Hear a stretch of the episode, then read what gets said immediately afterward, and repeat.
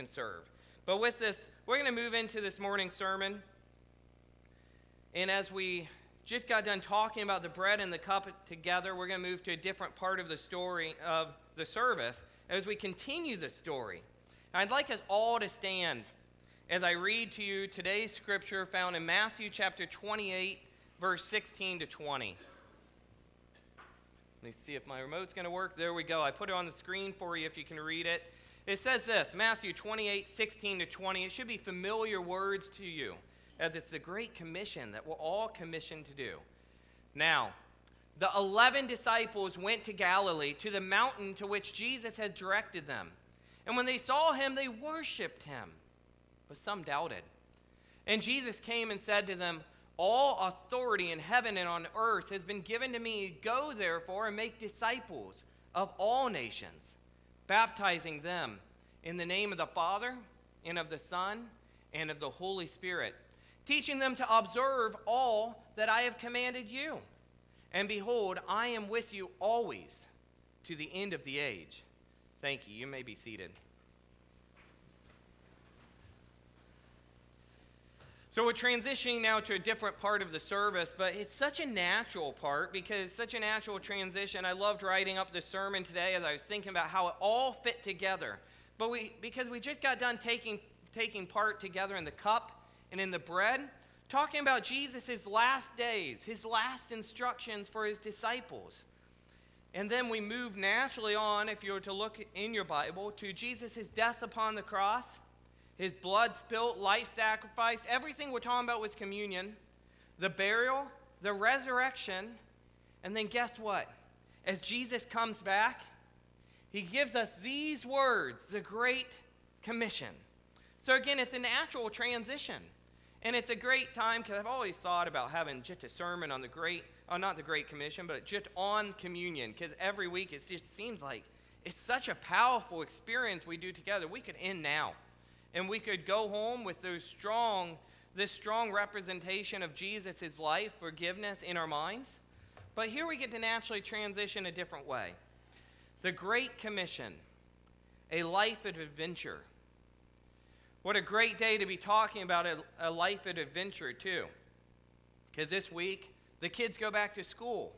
Many of our adult lives also go back to a different routine a bit of an adventure as we're tossing everything around, trying to do this balancing act of sports and of life, of school, of work, of hobbies, if you can find the time.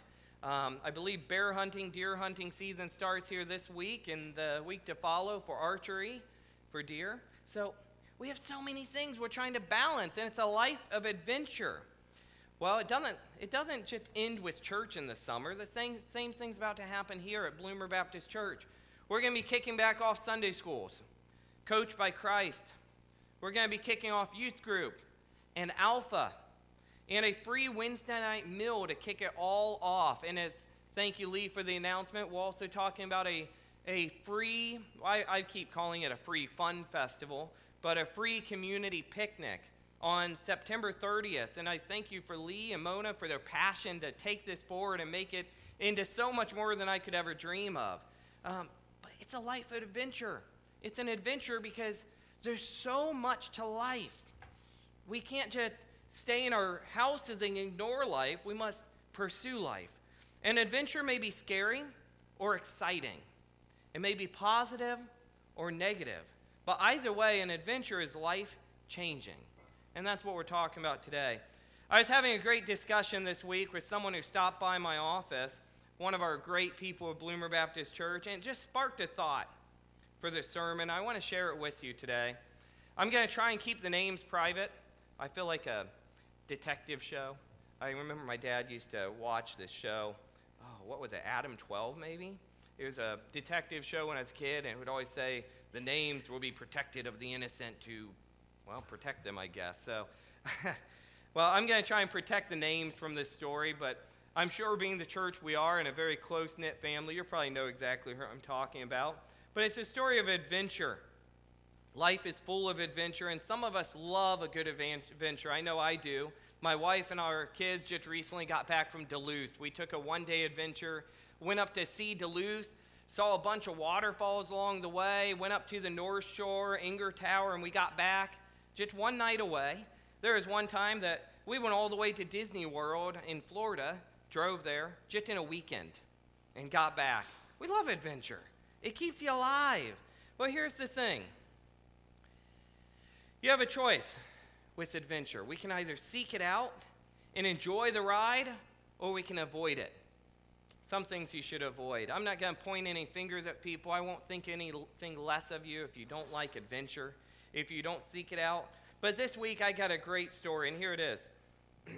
I had one of, one of our many great people stop by the office, as I, as I said, and she started talking to me about what's going on in the next week of her life. You see, what she was talking to me about is her son is about to move across country. Now, already, some of you might know who I'm talking about, but her son is about to move across country as he, he explores a new part of his life to go to college. I believe it's in Seattle, Washington. And some people had told her, Aren't you sad? Aren't you disappointed? Aren't you frustrated? I mean, are you going to miss your son? And, and you, you must be just so upset. We'll be praying for you. And there's nothing wrong with this because a time like this can be very trying in a person's life. None of us like change. But here's what her response was her response was, You know what? I'm not sad at all. I'm excited for him because he's going on an adventure.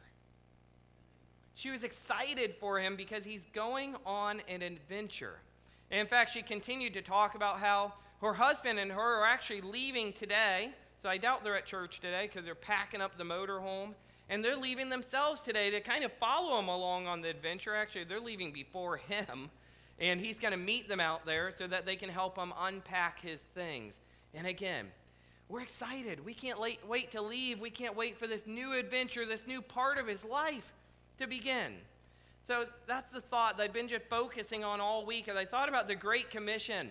I thought about how the Great Commission is a life of adventure. And are we excited for it? Like this lady was excited for this adventure in her life. Here's the thing we all have different adventures in our life going on every single day. You can't deny it because our lives are changing every day. But this is one adventure that we're all called to. It's the Great Commission, which is a life of adventure. Why don't we get excited about it? I want you to look at this picture here. Because again, just how God led this, this message this week. I got this in the mail this week. I think this kind of comes down to why we don't get too excited about the Great Commission. A lot of times we have a wrong picture in our head of what the Great Commission is. I hear the laughs, I love it. I'm going to explain this picture a little bit. You see, in this picture, we see Jesus off on the right talking to his disciples. And it says, Jesus didn't make disciples this way. Why do we? And it shows his disciples behind desks in a field. Some of these disciples are making paper airplanes. Some of them are talking, maybe sharing answers to the test, study notes. This guy's just kind of daydreaming. Maybe each one of you can think, if this was me, which one would you be? In the back, and I had to get clarification from Jessica, our office manager here. I thought these two guys were like looking at a cigar. And it's the one sniffing it and saying, mm, this cigar is going to be good. I don't know. I've seen that in movies. I've never smoked a cigar like that. But Jessica said, no, don't you remember in school, in class, when you used to try and hold your pencil up above your lip? They're playing with their pencils. They're not paying attention as Jesus is teaching them giving them great life lessons and great biblical lessons to help them on the spiritual journey. And there's nothing wrong with that per se. But here's the thing again, the Great Commission is not just about this. It's not about a classroom. It's not about telling somebody to go to church. It's not just about talking to your kids, your family. It's your neighbors. It's your city. It's the world. And all of this goes together with it, it's part of it.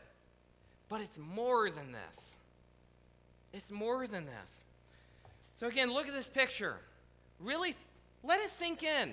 I'll tell you, this picture came from an advertisement to me from Group Publishing called Friends of God, a discipleship experience. And it's a teen study on discipleship. But I like those final words as it says, an experience. What type of experience do these guys look like they're having in this picture? Now, it's not Jesus' fault, it's the disciples' fault. Jesus is giving them all they need for life. But as we see Jesus teaching them, the disciples aren't listening. One is making a paper airplane, one sleeping, a few playing with their pencils. Again, don't get me wrong, coming to church and classes, all this is great stuff. It's just not where it needs to begin. For some people, it begins here, but others, it should start here. This is everyday discipleship. This is the Great Commission in each one of your lives. Because the previous picture, sometimes it lacks passion, it lacks motivation. It doesn't show that you care for people when maybe you're at work and you just say, hey, you should come, come to church today, uh, Sunday. It means a lot to me. tell them, why does it mean a lot to you? God didn't just call the pastor to tell people about God, or the missionaries to call people to God, uh, tell people about God or the deacons, God calls all of us to this great commission. It's all of us to go to all of creation, all the nations. Making disciples, the Great Commission, is a calling to a life of an adventure. And it's an experience. And an experience is part of life. So, everyday discipleship may look like this first picture. You're at work, you're having conversation with people, drinking coffee, looks like goofing off while you should be working, right? Well, maybe you're on break. Uh, maybe it's this having coffee at a coffee house or grabbing a pizza with some friends, going out on a fish fry on Friday night. Or maybe it's this playing basketball with a friend, doing other sports. Kids, going to school, going for a hike with your friends or your family. I mean, there's many examples we can say, but all of this the Great Commission can happen during, as an experience, as you're out doing life with people. You see, that's what Jesus did. Jesus lived life with people. He taught in parables in a way which the people would understand. And he did it personally with them, and that's what, what we're commanded to do too, as a commission. We're all commanded to go to all nations, not just in the church, but in your life. God already gives you so many ways to make disciples. How are we doing it? All of these activities are ones which you can do the Great Commission in everyday life. Go to all nations making disciples. but here's the next key phrase wherever you are, whatever you're doing, using all God gives you, every experience God puts you in, you can be making disciples to teach them God's ways to tell them about the gospel, about Jesus, about his cross. Jesus lived life with people. He told parables and he used daily discussions to shape and form a discussion with disciples to tell them about Jesus. How are we doing this every day? Are we? How many people could you be discipling right now if you look to the relationships that God's already given you? The people that He puts in your life each and every single day. Instead of thinking to ourselves, well, God, I'm ready, or I'll, I'll do your will if I see an opportunity. But instead of saying if, what if we say make? How are we making an opportunity to tell people about Jesus, to make disciples, to spread this to all nations, to teach them all we know? What are you doing now to make a disciple? What have you done this past week? What are you planning to do in the next week? I think we'd probably be truthful. Maybe some of you are this planned out, but most of us could say nothing. And we should be convicted, myself included.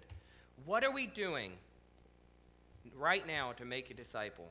What have you done this past week? What are you planning for the next week? Because we need to be more purposed in the Great Commission, because we are all commissioned to do this. What is keeping us in our lives from being committed to do what the disciples did? I think part of it's because the Great Commission is a life of adventure, but it's also a messy life. The Great Commission is a life of adventure, and it is messy. But we're going to see some other things. But let's focus on that messy first. You see, as we look to the Bible and we look to our own lives, to times that we've stood up for something, we know that people don't always agree with us. And sometimes that leads to a mess. Maybe it leads to problems at work. Maybe it leads to us losing our place of employment. Maybe it leads to um, awkward conversations at a family get together. Maybe it leads to a problem at, at um, just out in the community at a mill. Maybe we look to the Bible's examples and we see physical, emotional distress. We see martyrdom or sacrifice of their very lives, persecution beyond name calling, physical abuse. And then we look to our own lives again and we say, do we want that? Let's look just a moment, though, to this word. We are all commissioned to this mission.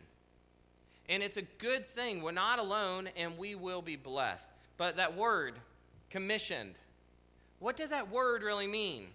Because we're all commissioned, and it's a good thing. We'll never be alone and we'll be blessed. A salesman earns a commission check. A soldier, especially in older times, would often be known as being commissioned or ordered or commanded to war. All of us are commissioned. This command is for all men, all women, and all children. It's not optional. And if you're already a disciple, then you should be looking to how can I make a disciple? How can I tell Jesus, tell somebody about Jesus this week? How can I teach somebody something and just really be purposed in my conversations? Commissioning, being commissioned, I really think used to be considered a good thing. I think some of us look at this commissioning and we think it's a bad thing. We think, oh, this is going to be messy. I don't want that. Oh, I'm going to get made fun of. I'm going to get persecuted. I'm going to get all these things. But I think a soldier used to be excited to be commissioned, especially if they're commissioned to a mission which involves giving them a higher rank. Or maybe it's because of the honor that they had then to serve their country. We've lost part of that. We fail, forget the, we fail to remember, and we often forget that the commissioning we have involves honor. It involves a reward. It's a good thing. We're, we're reminded that we're not alone and we're going to be blessed. Obviously, being commissioned to war as a soldier was bad. You could lose your life, but it was also an honor. Us being commissioned can be a bad thing if we think about it in a worldly way of the friends we could lose, the, the bad that could happen to us at our workplace or at a school, but ultimately we'll be blessed. And it's a good thing, it's an honor. Let's go to this next slide here. You see, we're going to receive our own reward. And here's what it is we're told right there in the Great Commission teaching them to observe all that I have commanded you, and behold, I am with you always to the end of the age. We're not alone. That is a blessing. But beyond that, it's not just about the today, knowing that we're not alone. It's about the future, knowing that we will never be alone, and we even get to be part of this eternal kingdom because of being one with God. But the Great Commission is a mission, and we must all do our part. But here's the often asked question of why. We all like to ask why. Why do I need to be part of this? I don't want to be part of this. This is hard work. Because Matthew 9:37 tells us, and this is just one verse. I mean, you can look all throughout Scripture and see the why, but I'm focusing here. Because the harvest is plentiful, but the laborers are few. Because the opposite of a blessed life with God for all eternity is a tortured life for all eternity in hell. We can look at this verse, Matthew 9:37, a couple ways. We can say, the harvest is plentiful and people are ready to come to God. But we can also think about the other way. We have this whole harvest which is ready to be processed, and God wants to use us. But if these people don't hear the gospel, then they're, they're going to be the opposite side. They're going to be going to hell, not heaven, because we need life. We need Jesus. We need that forgiveness. But here's the other problem with that we need to speak truth because there's a lot of people right now in the world that are thinking hell's not real.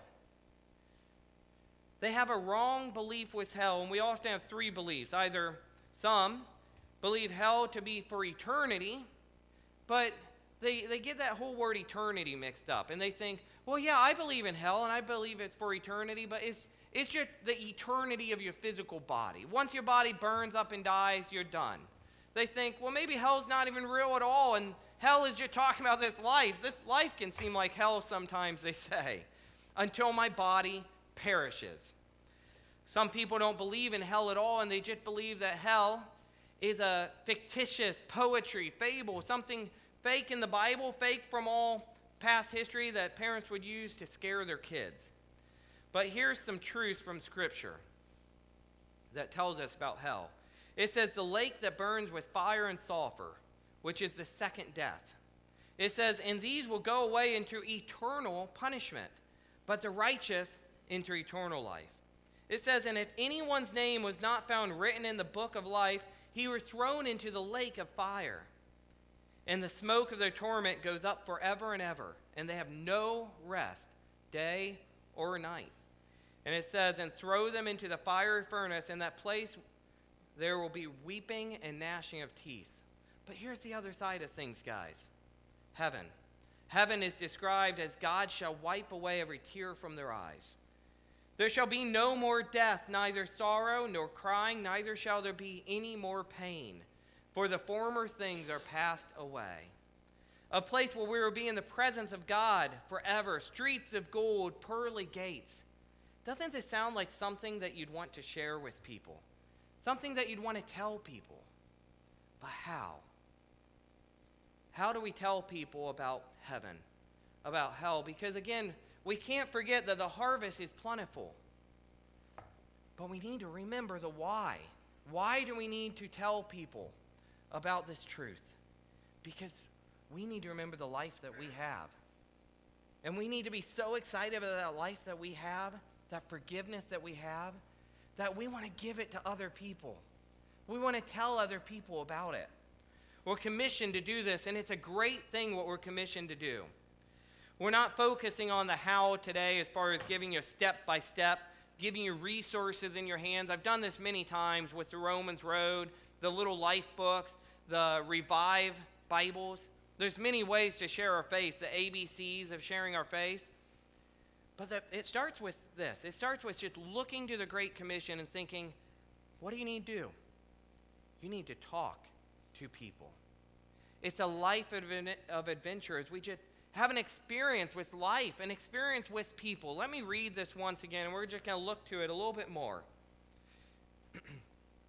Matthew 28 16 to 20. And I, as I read this, I just want you to really think about your life. Now, the eleven disciples went to Galilee, to the mountain to which Jesus had directed them. And when they saw him, they worshiped him, but some doubted. And Jesus came and said to them, All authority in heaven and on earth has been given to me. Go therefore and make disciples of all nations, baptizing them in the name of the Father, and of the Son, and of the Holy Spirit, teaching them to observe all that I have commanded you. And behold, I am with you always to the end of the age. Jesus says three things here. This comes from a commentary from William Barclay. It says this Jesus says three things here. One, he assured them of his power. Surely nothing was outside the power of him who had died and conquered death. The one who is the Son of God and has all the power and authority as such. Now they were servants of a master whose power and authority upon earth and in heaven was beyond our comprehension. Number two, Jesus gave them a commission. Jesus gave them a mission. Now, there's no coincidence that he tells them of his power first. It's kind of like that saying, everybody, when you're told something, you want to say why. You want to be, you want to ask that person why. Well, he's preventing them from asking them why. He's saying, I have all that. He says, and Jesus came to them and said, All authority in heaven and on earth has been given to me. Therefore, some translations say therefore, and I love that, that translation which says that. Therefore, because of this, because I have all this authority, because who I am and what I'm telling you to do, go. Go therefore and make disciples of all nations. He sent them out to make all the world his disciples. And we're commanded to do this, not just one, but all of us, based off his authority, based off his power. And then, number three, he gave them a promise of his presence. It must have been a staggering. Can you imagine the, the feeling that these 11 humble disciples must have had as Jesus? Well, first of all, they're just amazed that Jesus is even back. But then Jesus giving them such a great, strong commissioning. Hey, it's not just, hey, you see that person over there on the mountain? I don't think they're really following me. Can you go talk to them? I mean, we're, we're talking literally about your life, practical application. I'm telling you to go to your coworker, go to your friend, go to your neighbor. Jesus told these people to go to all nations. Jesus started a movement, a revival, which made his disciples go to all nations and spread the gospel. Can you imagine how staggering that must have been? How scary that must have been? But Jesus continues on with promising them his presence, that he would be with them, not just today, but forever and ever, to the end of the age. They may have had doubts, it said. What it just says, some of them had doubts. Now, why I believe is because he wasn't just telling these 11 disciples to come, he had many followers coming. As he told the 11 disciples to go to Galilee, to the mountain to which Jesus had directed them, there would be many other people there as well. There would still be crowds that would show up. This is a very populated area. Some doubted. But his 11 disciples followed him. They did what they were commissioned to do. And we must as well. We may have doubts. Human nature, part of our sinful nature, especially when we have Satan behind us all the time trying to pull us away from God. But just like the disciples, we can grasp on to that final statement. And behold, I am with you always, to the end of the age. God puts you right where you are for a purpose, for a reason. He wants you to reach out to somebody. Or maybe He puts you where you're at right now because He wants somebody else to reach out to you.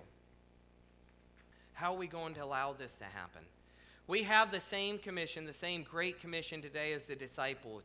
A life of adventure awaits us, and we are promised of the same. Jesus will be with us always. So, what are we going to do? What are you going to do this day, this week? The Great Commission for Jesus. Here's what I want to tell you to do I want you to make a plan. I want you to be purposed. I want you to make a game plan and stick to it. There's another adventure. Football season's about to start up in full swing, I should say. It's been preseason games. These football players don't go off on that field without a plan, and we shouldn't go off in life without a plan. We need to look to God, pray to God, as we talked about with prayer last night, and pray that his kingdom will be here on heaven, that His will will be done. And we pray, God, help me to make a way this week to talk to somebody, to make a disciple. And sometimes it's not about just telling them about Jesus just straight up and saying, hey, you're going to hell unless you accept Jesus, do it now. Sometimes it's about just starting with those small conversations, as we talked about in the beginning coffee time, around a table for a meal, basketball at school, hiking, fishing, hunting, sewing, many hobbies, whatever it is, just even around the dinner table. What can you do this week for His kingdom and the harvest which is plentiful? But let us not forget that the Great Commission does not end with make, making disciples. It's a continual thing throughout your entire life. As you make disciples, you continue to teach them, you continue to live life with them, you continue to encourage them, you continue to love one another and you continue to help show them how they can then forgive those in their life and show them what Jesus did for them and how to do it for another. So, as we end this morning, I just want you to think about that. There are things that you do every single day in your life, not just at church. What can you do tomorrow to start making a disciple? Write it down on a piece of paper. Stick it on your fridge. Stick it on your mirror. we should be purposed. Don't just pray, well, if an opportunity presents it myself, I won't be scared. Let's say, let's make a way. Let's make an opportunity to make a disciple this week. Let's bow our heads and pray. Lord Jesus, we thank you for never giving up on us. You are always there for us, always there forgiving us, and always there to equip us. Your word tells us that you'll be with us to the end of the ages. And even beyond that, we have this life which is eternal because of your blood spilt upon the cross that day, your body broken, just as we spoke today with communion. We thank you for this. Lord, we look to the future and we think, how can we make a disciple this week? How can we do the Great Commission to make disciples of all nations and to baptize them? Lord, we, we can't forget that we should, we must be baptized. It's a part of that commission, part of that command. Lord, we do this.